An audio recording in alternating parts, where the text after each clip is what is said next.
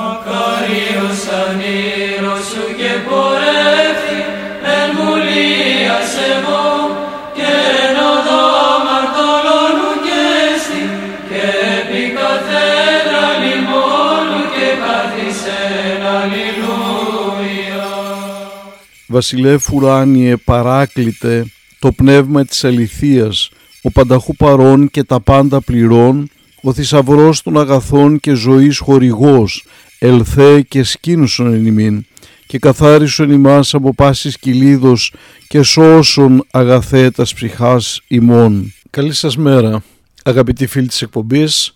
5 του μηνός Οκτωβρίου σήμερα και η Αγία μας Εκκλησία εορτάζει την Αγία Χαριτίνη, την Οσία Μεθοδία της Κιμόλου, τον Άγιο Ερμογέννητον Ιερομάρτυρα και Θαυματουργό, την Αγία Μαμέλχθα, την Ανάμνηση της Οπτασίας του Κοσμάτου Μοναχού, τον Όσιο Ευδόκιμο τον Βατοπεδινό και Νεοφανή, τον Άγιο Ιωάννη Επίσκοπο Ευχαϊτών τον Μαυρόπου, είναι η σύναξη των Ιεραρχών της Μόσχας και τον Άγιο Βαρλαάμ του Σικίζικ, τον Ερημίτη. Η Αγία Χαριτίνη, άθλης επιδιοκλητιανού, υπήρξε δούλη του συγκλητικού Κλαβδιανού. Το 304 μετά Χριστόν κάποιοι την κατήγηλαν στον Δομετιανός ως χριστιανοί και εκείνος την κάλεσε σε ανάκριση παρουσία και του Κυρίου της. Όταν η Αγία ομολόγησε με τα παρησία στην πίστη της στο Χριστό, υπευλήθη σε φρικοδέστατα μαρτύρια. Της ξύρισαν το κεφάλι, αλλά διαθαύματος αμέσως το κεφάλι ξαναγέννησε μαλλιά. Έπειτα βάζουν το κεφάλι της σε κάρβουνα αναμένα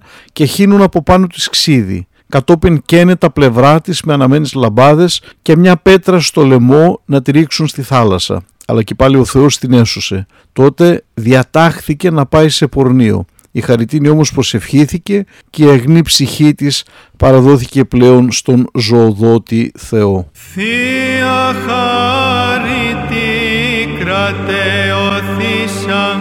κράτος ισχυνάς της δισεβίας χαριτίνη υπερφύσιν αθλήσασα όθεν χαρίτων πηγήν αδαπάνητον ως γλυκασμόν αναβλύζεις της κράζουσι μάρτης έδοξε Χριστόν τον Θεόν οικέτευε δωρήσαστε